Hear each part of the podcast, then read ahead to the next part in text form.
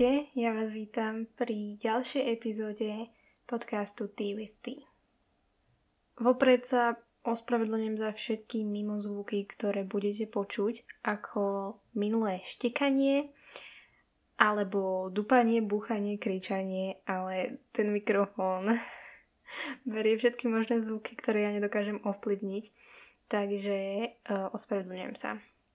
Ešte predtým, ako začnem, by som sa vám veľmi rada poďakovala za spätnú väzbu a vypočutia, ktoré som mala pri minulom dieli. Naozaj si vážim každého jedného vypočutia a každej jednej správy, ktorá mi prišla, pretože iba tak sa môžem posúvať ďalej a zlepšovať sa. Dnešnou témou bude, ako ste si isto z názvu všimli, aké je to byť ženou v 21. storočí. Hneď na úvod by som rada osvetlila pojem feminizmus. Ja som sa vás to aj pýtala na Instagrame a prišlo mi veľa odpovedí, že je to rovnosť, rovnoprávnosť, ženy a muži by mali mať rovnaké príležitosti a možnosti. Ja som to všetko spojila do jednej definície a to rovnosť a sloboda pohlaví. Nikto by ťa nemal kritizovať a odsudzovať za to, ako sa cítiš a nikto by ti nemal odopierať tvoje práva. Ďalšiu otázku, ktorú som vám položila, hlavne teda babám, aké je to teda byť ženou v tomto storočí? Aké je to byť ženou? Byť ženou je úžasné, náročné, ale nemyslím si, že ani jedna z nás by to chcela vymeniť za hoci čo iné. Ale byť ženou v 21. storočí nie ani zďaleka také, ako by sme si všetky predstavovali. Keď zadáte do vyhľadávača ženské práva, vyhodí vám, že sú to ľudské práva. Ženskými sa stavajú až vtedy, keď je ženám odopieraná možnosť slobodného rozhodnutia, možnosť pracovať za primeranú odmenu, vlastnícke práva, možnosť vzdelávať sa alebo slúžiť v armáde alebo dokonca rozhodovať o vlastnom tele. Pre tento podcast som sa naozaj dosť pripravovala, pretože som chcela mať veľa informácií, aby som vám mohla veľa informácií poskytnúť. A narazila som na jeden článok, kde bola akože ten headline, či má feminizmus dnes opodstatnenie. A odpoveď bola, feminizmus dnes nemá opodstatnenie. Vznikol s cieľom emancipácie a zrovnoprávnenia. Ale dnes, keď sme si rovní, máme rovnaké príležitosti a možnosti, je neopodstatnený. Človek by povedal, že áno, v 21. storočí už ženy konečne majú tie práva, aké by mali mať, teda obyčajné, základné ľudské práva, ale bohužiaľ to tak nie je. Vo vyspelých krajinách je to lepšie, ale pre veľa krajín to stále ešte neplatí. Mám tu zoznam 7 krajín, samozrejme ich oveľa, oveľa viac, kde ženy nemajú skoro žiadne práva. Prvým je Afganistan. V Afganistane žije až 87% žien, ktoré nevedia čítať ani písať. Dievčatá sú nútené, aby sa vydávali už od veku 15 rokov. Existujú desiatky tisíc prípadov zneužívania žien, ktoré nikoho nezaujímajú. V krajine je tiež veľká umrtnosť pri pôrode až 400 žien na 100 tisíc rodičiek. Druhou je Demokratická republika Kongo. V tejto krajine silný vplyv rodovej diskriminácie a domáce násilie je úplne bežným javom. Podľa istého prieskumu až 1150 žien je denne v Kongu sexuálne obťažovaných. Znásilnenia, uzatváranie detských sobášov a obchodovanie s ľuďmi. To sú bežné problémy, ktorým musia čeliť ženy v Indii. Podľa výskumov za posledných 30 rokov v Indii otehotnelo až 50 miliónov žien po znásilnení. Štvrtou krajinou je Somálsko. Až 95% ženskej populácie podstúpilo v detstve ženskú obriezku, ktorá ich zmrzačila na celý život. Zjavnou samozrejmosťou v takejto krajine je vysoká umrtnosť matiek pri pôrode. Ženy navyše neustále čelia častému sexuálnemu obťažovaniu, bez možnosti sa účinne brániť, keďže policia, súdy ani spravodlivosť v tejto krajine neexistujú. Sexuálne obťažovanie a domáce násilie. To sú najčastejšie problémy žien v Egypte. Súdny systém čerpá z islamského práva a práva žien ich nechráni. Egyptské ženy sú pri uzavretí manželstva zbavené mnohých práv. Po rozvode sú deti pridelené otcovi, tak ako aj všetky nehnuteľnosti a financie a žene neostane zvyčajne nič. Udáva sa, že v Brazílii je každých 15 sekúnd napadnutá jedna žena a každé dve hodiny je jedna z nich dokonca zabitá. V krajine je kvôli silnému náboženskému vplyvu zakázaná interrupcia, vynímajúc zdravotné komplikácie a znásilnenie, ktoré však žena musí dokázať. Ilegálna interrupcia je potrestaná tromi rokmi väzenia. Siedmou krajinou je Pakistan. Medzi bežné nebezpečenstvá pre pakistánsku ženu patria útoky kyselinou, nutené detské sobáše, domáce násilie a tiež smrť ukameňovaním. Napríklad v prípade nevery. A za neveru sa považuje aj, ak je žena znásilnená. Bežné sú tiež vraždy z octi, alebo keď žena neprinesie do novej rodiny dostatočne veľké veno. Teraz si predstavte, že ako žena žijete v jednej z týchto krajín. Stále si myslíte, že feminizmus je neopodstatnený, Stále si myslíte, že ženy a muži majú rovnaké práva, že je tu rovnosť a sloboda medzi pohľaviami? Bohužiaľ, to sú len naše sny. Dúfam, že sa to raz zmení a že ženy budú mať rovnaké práva ako muži a že bude sloboda medzi pohľaviami. Ale ani v 21. storočí to zatiaľ stále neplatí. Takže už vieme, že ženské práva sú vlastne základné ľudské práva. Tieto práva sú brané spoločnosťou ako privilegium. Niečo, čo nemusí byť. Prečo sa obávame, že nám niekto tieto práva zoberie? Prečo musíme tak tvrdo bojovať, aby nám neboli odopierané? Prečo sa nemôžeme cítiť bezpečne v našej vlastnej krajine? Prečo tak veľa mladým dievčatám nie je umožnené ani základné vzdelanie, pretože sa predpokladá, že sa čoskoro vydajú a budú mať deti. Rada by som sa teraz vrhla na prvú nejakú podtému, ktorú som si dnes pripravila a to sú volebné práva. To je jedno zo základných ľudských práv, ale toto právo sme si my ako ženy museli naozaj tvrdo vydobiť. A trvalo to niekoľko stoviek rokov. Začala by som obdobím, kedy sa to vlastne celé začalo a to je 17. a 18. storočie. V tomto období si mnohé ženy začali uvedomovať vlastné nerovnoprávne postavenie spoločnosti. Už od koloniálnych čas mali slobodné ženy v mnohom rovnaké práva ako muži, hoci zvyk si vyžadoval, aby sa zavčasu vydali. Po vstupe do manželstva ženy vo včiach zákona tak povediať stratili vlastnú identitu. Nemali právo voliť a ich vzdelanie sa v tomto období obmedzovalo zväčša na čítanie, písanie, hudbu tanec a ručné práce. Viete si predstaviť, že vydáte sa za muža a prestanete akoby existovať, že prestanete byť ľudskou bytosťou, prestanete byť ženou, stratíte svoju identitu a nie ste nič. V 40. rokoch sa sformovala skupina žien, ktorá sa stala základom prvého hnutia za ženské práva. Na čele tejto skupiny stála Elizabeth Cady Stantonová. V roku 1848 kedy Stantonová a Lucretia Motová, ďalšia bojovnička za ženské práva, zorganizovali v Seneca Falls v štáte New York prvý zjazd žien v svetovej histórii.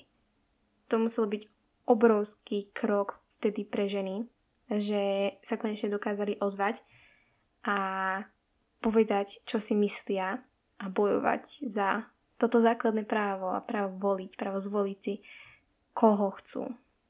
Delegátky na tomto stretnutí spísali deklaráciu, ktoré žiadali rovnosť s mužmi pred zákonom, právo voliť a rovnaké príležitosti na vzdelanie a prácu. V tom istom roku Ernestine Rossová, pôvodom z Polska, pomohla v štáte New York presadiť schválenie zákona, ktorý dovoloval vydatým ženám rozhodovať o svojom majetku. Teraz nám to príde úplne prirodzené. Vydáš sa, ale ty máš stále svoj majetok, ale vtedy to tak bohužiaľ nebolo. Vydala si sa a všetko, čo si mala, patrilo tvojmu mužovi.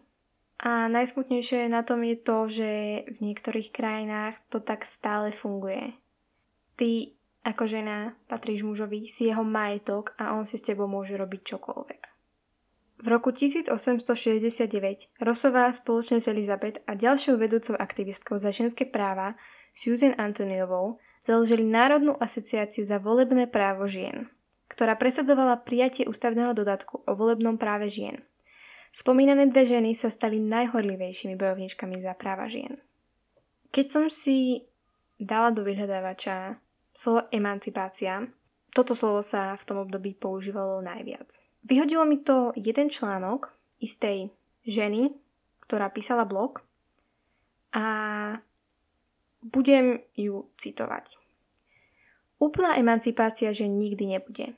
Dôvody? Nech je žena akokoľvek inteligentná, vzdelaná, ambiciózna či chytrá, jej úloha vo vzťahu a spoločnosti konec koncov vždy skončí pri sporáku, umývaní dlášky a výchove detí. A keby aj také ženy existovali, myslím si, že muži by z toho neboli veľmi nadšení či šťastní, lebo potom by to už neboli ženy, ale tzv. muži v sukniach, teda mužatky. Ženám teda odporúčam, aby sa s týmto stavom jednoducho zmierili. Takže podľa tejto pani sa ja ako žena mám zmieriť s tým, že vždy skončím pri sporáku a omývaní dlášky, že nemám mať žiadne vyššie ambície na vzdelanie a kariéru, pretože prečo? Muži to nechcú? Muži sa boja? Muži budú mať vždy navrh? Keď toto píšem žena, tak mi to príde o to smutnejšie, pretože od muža by ma to neprekvapilo, pretože patriarchát existoval od dávnych čias a muži boli odjak živa nadradení nad ženami. Ale keď toto napíše žena, aké musí mať sebavedomie, keď si myslí, že jediná je úloha v živote a jediná je ambícia v živote je sporák a výchova detí. Takže ako sme sa teraz dozvedeli, práva pre ženy neboli vždy samozrejmosťou. Začalo sa to až, dajme tomu, pred 200-300 rokmi. Naozaj som rada, že ja žijem v takej krajine, kde mám právo voliť. Ja žijem v takom období, kde už mám to právo voliť, teda keď budem dospelá samozrejme. Mám tu pripravený list krajín, kedy ktorá krajina povolila ženám voliť. Kedy dostali a získali hlasovacie právo. Je ich tu veľa, snažila som sa nabrať e, z čo najviac kútov sveta, aby ste mali prehľad, že kedy aj v tých najvyspelejších krajinách, ktoré my pokladáme za vyspelé teraz, že to bolo oveľa neskôr, ako by sme si predstavovali. Niektoré ženy na ostrove Men, ktorý sa nachádza pri Veľkej Británii, získali hlasovacie právo v roku 1881. Nový Zéland bol prvou samozprávnou krajinou na svete, ktorej ženy mali právo voliť v parlamentných voľbách v roku 1893, ale zatiaľ ešte nemohli kandidovať. Kolónia Južnej Austrálie umožnila ženám voliť a kandidovať v roku 1894. Vo Švédsku bolo podmienečné volebné právo ženám udelené v čase slobody medzi rokmi 1718 a 1772. Ale až do roku 1919, čo je 200 rokov po tomto udelení volebného práva, sa dosiahla rovnosť, keď sa hlasovanie žien oceňovalo rovnako ako hlasovanie mužov. V roku 1906 bolo autonómne fínske veľkovojvodstvo, ktoré sa neskôr stalo Fínskou republikou, prvou krajinou na svete, ktorá dala všetkým ženám a mužom právo voliť a právo kandidovať. Fínsko bolo taktiež prvou krajinou v Európe, ktorá dala ženám právo voliť a prvé ženy poslankyne vo svete. Boli zvolené vo Fínsku v následujúcom roku. V Británii ženy získali právo voliť v roku 1928. V roku 1945, teda po druhej svetovej vojne, bolo priznané volebné právo ženám v Taliansku, vo Francúzsku a Japonsku. 50. rokoch nasledovali štáty Južnej Ameriky. V Česku mohli ženy voliť od roku 1919 a na Slovensku bolo ženám udelené právo voliť o rok neskôr, teda v roku 1920. Európe bola poslednou jurisdikciou, ktorá udelila ženám volebné právo švajčiarsky kanton Appenzell Innerrhoden v roku 1991. Ženy vo Švajčiarsku získali právo voliť na federálnej úrovni v roku 1971 a na miestnej kantonálnej úrovni v roku 1959 až 1972. V Saudskej Arábii bolo ženám prvýkrát povolené voliť v decembri 2015, iba 6 rokov dozadu. Ja keď som sa dozvedela túto informáciu, neverila som vlastným očiam, že ženy v Saudskej Arábii do roku 2015 nemali právo voliť. Mne toto príde ako normálna súčasť ľudských práv a stále to nie je tak. Prečo? Prečo to tak nie je? Aby som to zhrnula. Áno. Väčšina žien v 21. storočí má právo voliť a kandidovať. Ale čo ten zvyšok? Bohužiaľ, stá tisíce žien po celom svete nemá ani toto základné právo. Preto si myslím, že feminizmus je opodstatnený v tejto dobe. Pretože ženy by mali mať právo voliť, právo kandidovať a rozhodovať o vlastnom živote. Ďalšou podtémou, ktorú som si pripravila, je násilie páchané na ženách. S týmto sa stretávame každodenne, v každých správach a každý, každá žena si myslím, že to zažila na vlastnej koži. Násilie páchané na ženách a dievčatách je jedným z najrozšírenejších prípadov porušovania ľudských práv na celom svete. Odhaduje sa, že násilie v určitej fáze svojho života zažilo až 35% žien. V niektorých krajinách sa tento podiel šplhá až na úroveň 70%. Aby som tu nehovorila len o percentách a štatistikách, tak vám poviem svoj pohľad na túto tému. Ja sa až príliš často stretávam s príbehmi dievčat a žien, ktoré sú dennodenne vystavované sexuálnemu obťažovaniu. A nie len, že počúvam príbehy, ale zažívam to na vlastnej koži. Keď ste muž, nedokážete si predstaviť, aké je to kračť po ulici a vidieť muža, alebo chalana, alebo skupinu chalanov a vidieť ich ako potenciálnych predátorov. Nie, my ich nevidíme ako človeka. My ho nevidíme ako muža, ktorý ide na nákup. Chlapca, ktorý sa ide stretnúť so svojou priateľkou. Muža, ktorý si chce vyvetrať hlavu, pretože práve mal hádku s manželkou. My ho vidíme ako potenciálneho predátora, ktorý nás môže znásilniť, dokonca uniesť alebo zabiť. Podľa mňa to je obrovský problém, pretože my ženy by sme sa nemali takto cítiť. Nemali by sme sa báť ísť po ulici nemali by sme si predstavovať, že budeme znásilnené alebo obchytávané. Naozaj to nie je v poriadku. Ak ste chalan a už ste niekedy boli v skupine svojich kamarátov a pokrikovali ste na nejakú babu, ktorá šla okolo, tak verte mi, nie je to v poriadku.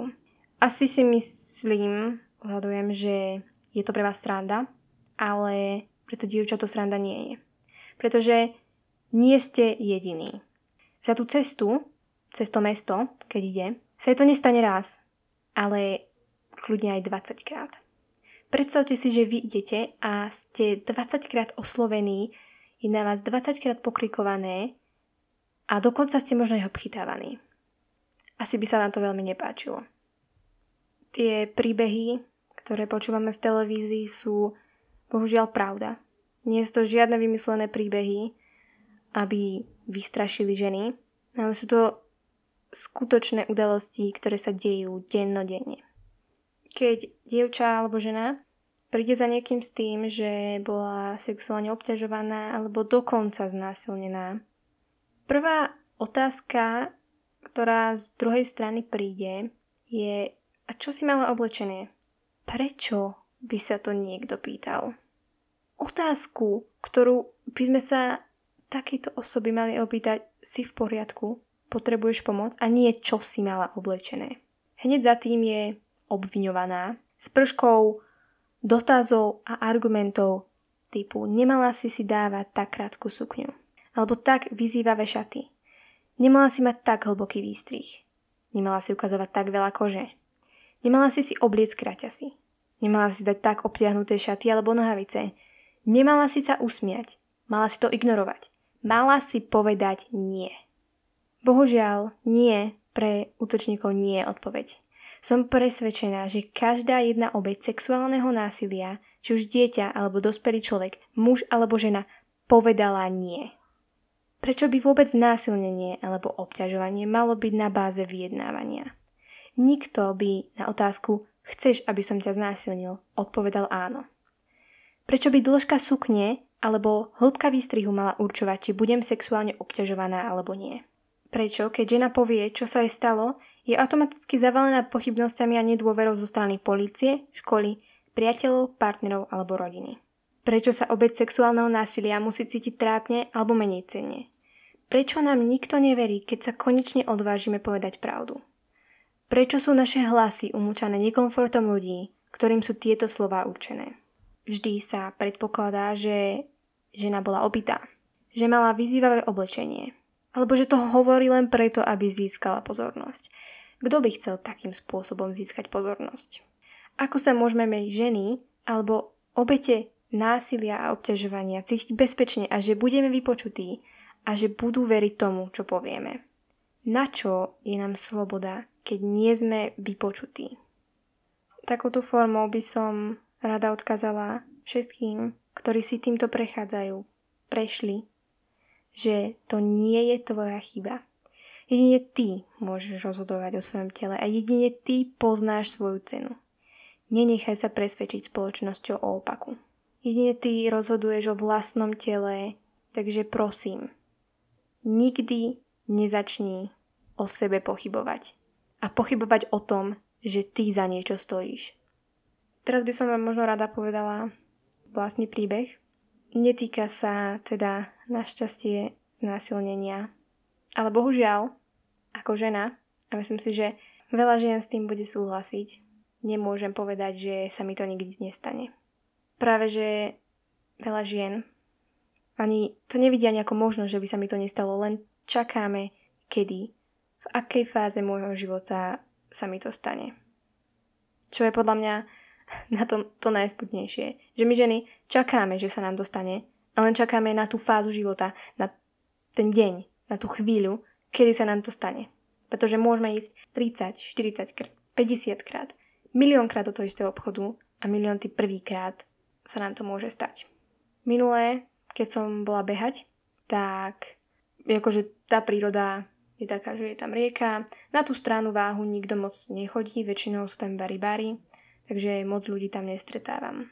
A ako som tak bežala, tak na jednej odbočke stálo auto. Veľké čierne auto, v ňom sedel muž a auto bolo naštartované. Prvé, čo mi prebehlo hlavou je, že áno, on ma chce uniesť alebo znásilniť. Tak som bežala, prebila som okolo neho, našťastie sa nič nestalo. Keď som sa vracala naspäť asi o pol hodinu, to auto tam stále stálo stále bolo naštartované.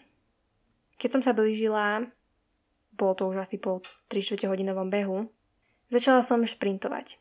Začalo mi tak neskutočne byť trce, že som myslela, že mi vypadne z hrude. Vypla sa mi hlava a nemyslela som na, vôbec nad tým, že už nevládzem, že už bežím tak dlho. Môj mozog vypol a nohy len bežali. Bežala som, ohľadala som sa stále za seba a zastavila som sa až vtedy, keď som to auto stratila z dohľadu. A toto je len jeden príbeh, ktorý ja mám. Takýchto príbehov mám desiatky, možno stovky. A má to tak každá jedna žena.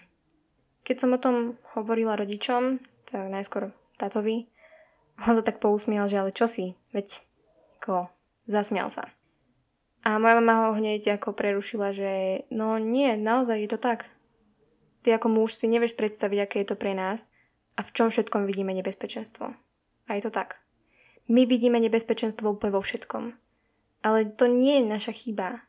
To sú všetky tie príbehy, ktoré počúvame. A nie sú to len príbehy zo zahraničia. Sú to príbehy našich kamarátok, mám, starých mám. Tento týždeň som dávala na Instagram príspevok týkajúci sa istambulského dohovoru. Pre tých, ktorí ste ho nevideli, tak vám tu trochu priblížim. Základným cieľom tohto dohovoru je vytvorenie Európy bez násilia na ženách a domáceho násilia. Jeho zámerom je dosiahnutie rodovej rovnosti a zabezpečenie ženám, dievčatám a ďalším skupinám ohrozených násilím užívanie rovnakej úrovne ochrany v celej Európe. Istanbulský dohovor je postavený na štyroch pilieroch, tzv. štyroch P. Prevention, teda prevencia. Protection, teda ochrana. Prosecution, stíhanie a integrated policies, teda integrovaná politika. A v rámci každej z týchto oblastí prináša veľmi konkrétne opatrenie na zlepšenie ochrany žien tak, aby mohli žiť svoj život slobodne, dôstojne a bez hrozby násilia. Zároveň sa zameriava na opatrenia, ktoré by umožnili násiliu predchádzať a znižiť tak hrozivý počet žien a dievčat vystavených rôznym formám násilia.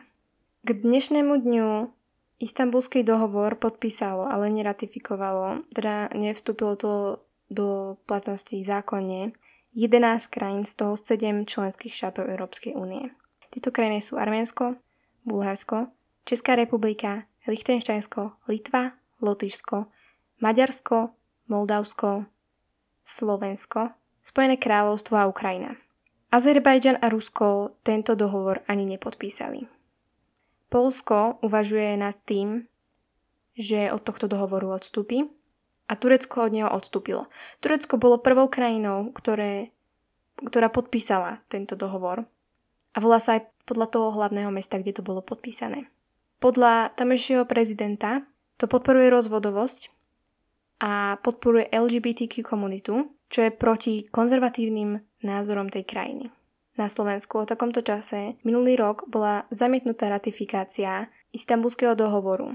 Poslanci tvrdili, že je tam veľa nezrovnalostí a nemôžu ich odobriť.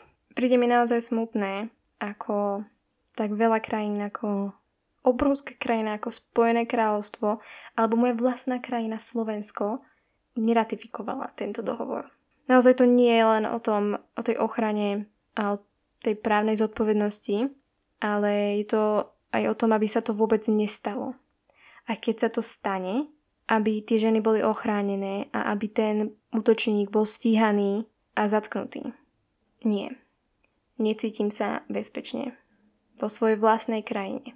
A ani veľa ďalších žien a dievčat sa necíti bezpečne vo svojich vlastných krajinách. A stále sa s tým nič nedieje. Keď ide žena po ulici, je obrovská pravdepodobnosť, že bude sexuálne obťažovaná alebo znásilnená. Keď s tou ženou ide muž, je pravdepodobnosť nulová. Takže my, ženy, musíme byť v prítomnosti muža, aby nás ochránil pred ďalším mužom. Takže my ženy nie sme vnímané ako dostatočne silné a dostatočne samostatné na to, aby sme mohli kráčať po ulici sami bez toho, aby sme boli znásilnené. A teraz nehovorím, že toto sa deje iba ženám. Naozaj deje sa to aj mužom, ale to percento je naozaj neporovnateľne menšie pri mužoch ako pri ženách. A ešte by som vám položila jednu takú otázku, ak máte tieto pochybnosti. Ak ste muž, bojíte sa, že sa vám niečo stane? Bojíte sa žien? Bojíte sa, že vás žena znásilní? Alebo že budete zabití ženou? Alebo sa bojíte, že budete zabitým mužom, alebo že vás uniesie muž. Ani opäť nehovorím, že toto robia len muži. Ale to, ako sú muži vnímaní a to, ako často sa to deje a to, ako často to robia práve muži, je ten problém. Teraz tu nechcem hádzať nejaké rozsudky, že iba muži znásilňujú a iba mužov by sme sa mali báť, to vôbec nehovorím. Sú aj zlé ženy, sú aj zlí muži. Ale tie percentá sú naozaj neporovnateľné. Treťou podtémou, ktorú som si pripravila, sú rodové stereotypy. Myslím, že každý poznáte rodové stereotypy, ten pojem. A ak nie je pojem, tak isto poznáte to, že muž má byť silný a žena má byť milá. Alebo ženy sú slabé a muži sú ochrancovia alebo hlavy rodiny. Toto sú tie rodové stereotypy. Nejaké nálepky, ktoré prilepila spoločnosť na ženy a na mužov a tým sú definovaní. A keď sa porušia, tak je automaticky muž vnímaný ako už nie viac muž a žena ako nie viac žena.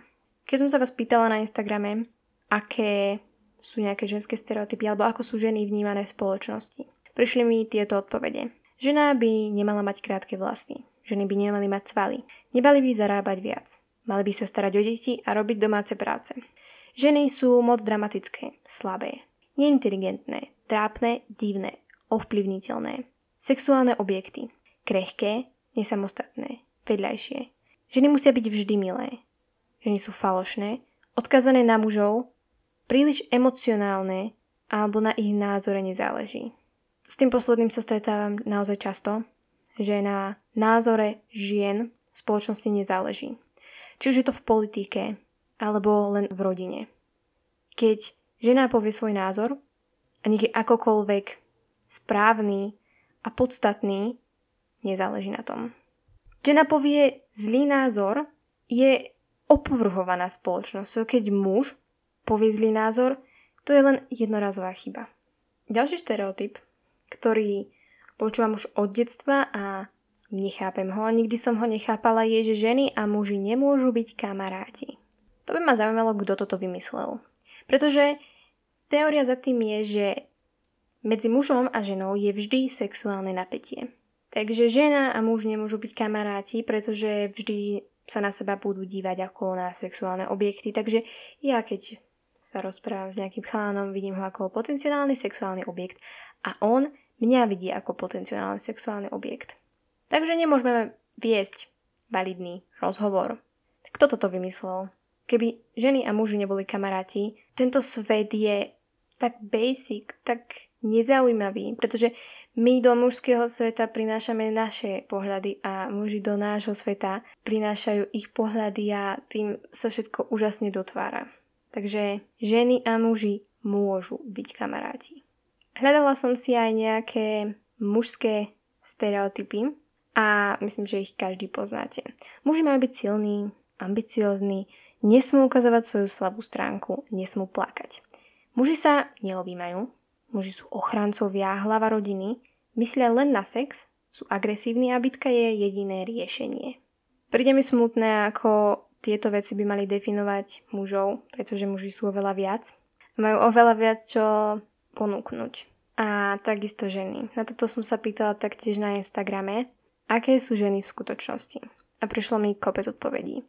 Ženy sú silné, úprimné, dokonale nedokonalé, seriózne, krásne, vtipné, schopné vyjadriť svoju sexualitu ako len chcú, realistické, svojské, úžasné, inteligentné, samostatné, sebavedomé a podstatné. Áno, toto všetko sú ženy, ale ešte oveľa, oveľa viac. A toto všetko sú aj muži, a ešte oveľa, oveľa viac. Musíme zaviesť balans medzi týmito vlastnosťami. Pretože keď plače žena, je príliš emocionálna keď muž je vnímaný ako slabý. Pri žene sa predpokladá, že bude milá. Ale keď je milý muž, je mu len o to dostať sa žene do nohavičiek. Keď žena vyjadri svoj názor, je vnímaná ako drzá. Keď muž vyjadri svoj názor, je považovaný za ambiciozného. This bullshit has to end. Celý problém týchto gender stereotypov začína už pri tom názve. Prečo by sme mali diktovať že mužom a ženám, ako sa môžu a nemôžu správať. Jediné, čo by nás malo trápiť, je to, či sú to dobrí ľudia. Naozaj, akokoľvek sa cítiš, buď tým, ako sa cítiš, buď tým, kto si. A je jedno, čo si myslí spoločnosť. Tu nie sú žiadne mužské a ženské vlastnosti. Sú to len vlastnosti ľudské. Takže buď človekom. Poslednou podtémou, ktorú som si dnes pripravila, je body shaming. Toto je problém žien naozaj veľmi, veľmi aktuálny. A bohužiaľ, to nie je problém len medzi mužmi a ženami, ale ženami a ženami. Pretože sami ženy kritizujú druhé ženy za to, ako vyzerajú. My ženy máme tú úžasnú vlastnosť, keď sa obližuje jednej žene, postaviť sa všetky a obraňovať ju. Ale máme aj tú vlastnosť, bohužiaľ, že máme ten pocit, že môžeme druhej žene povedať, čo si o nej myslíme, nech je to akokoľvek zlé. A ten istý pocit majú aj muži. Muži majú pocit, že oni môžu diktovať ženám, ako majú vyzerať, podľa ich dokonalých predstav, ale poviem vám pravdu, nie je to tak. Nikto nemá právo rozhodovať o tom, ako ty vyzeráš. Je to tvoje telo, rob si s tým, čo chceš. Celuritida stretch marks, to sú úplne normálne veci. Sú to veci, ktoré má každá z nás a není to niečo, za čo by ste sa mali hambiť. Prsia, zadok, nohy, brucho. To všetko nás definuje ako ženy. Nie sú to naše vlastnosti, ale sú to tieto povrchové veci. Keď máš malé prsia, je to zle. Keď máš veľké prsia, je to zle. Keď máš malý zadok, je to zle a keď máš veľký zadok, je to zle. Keď máš moc od seba nohy, je to zlé. A keď máš moc pri sebe nohy, je to zlé. Keď máš ploché brucho, je to zlé. A keď máš veľké brucho, je to zlé. Tak sa už rozhodnite. Prosím, povedzte nám, čo od nás vlastne chcete. Všetko, čo urobíme, je zlé. Akokoľvek vyzeráme, je to zlé. Prosím, nechajte nás rozhodovať o našom vlastnom tele. Keď už som pri rozhodovaní o našom vlastnom tele, ďalšou veľmi tabu témou sú potraty. Tieto zákony o schválení potratov alebo nie sú príjmané po väčšine mužmi alebo starými ženami. Vôbec nechápem, prečo by niekto mal rozhodovať o tom, či pôjdem na potrat alebo nie. Je to moje telo. A ich vôbec nezaujíma, aké sú okolnosti. A nech sú okolnosti akékoľvek. Nikto, či už je to muž alebo žena, moja mama alebo politik, nemá právo rozhodovať o mojom vlastnom tele a čo s ním urobím. A poslednou tabu témou je menštruácia. Týmto všetkým ženským veciam by som sa chcela venovať osobitne v inom dieli, ale len to tak rýchlo načrtnem. Menštruácia je súčasť každej jednej ženy. Je to súčasť vlastne skoro celého jej života. Nie je to niečo, za čo by sa dievča malo hambiť. Isto každá z vás zažila to, keď ste dievča a ste na základnej, tak sa vám za to chalani smejú. Povedzte mi chalani, prečo sa za to babe smejete. Nie je na tom absolútne neštipné. My musíme každý mesiac trpieť neznestelné bolesti a nielen na jednom mieste. Nedá sa to porovnať so zlominou ruky alebo s bolesťou hlavy alebo s vyklbeným ramenom. Tie bolesti sú buď krče v bruchu, alebo bolesť krížov, bolesti nôh, opuchnuté nohy, nestestelné bolesti hlavy, migrény a mnoho ďalšieho. Týmto si musíme prechádzať každý mesiac. A je nám do tváre vysmievané za to, že máme zlé nálady, pretože naše hormóny si robia s nami čo chcú. Nechajú a krámy. Áno, mám. A bola by som rada, keby si to ty skúsil, aké je to.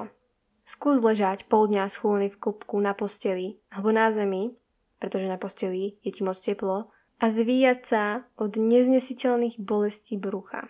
Musíš si dať niekoľko tabletiek, pretože jedna nezaberá.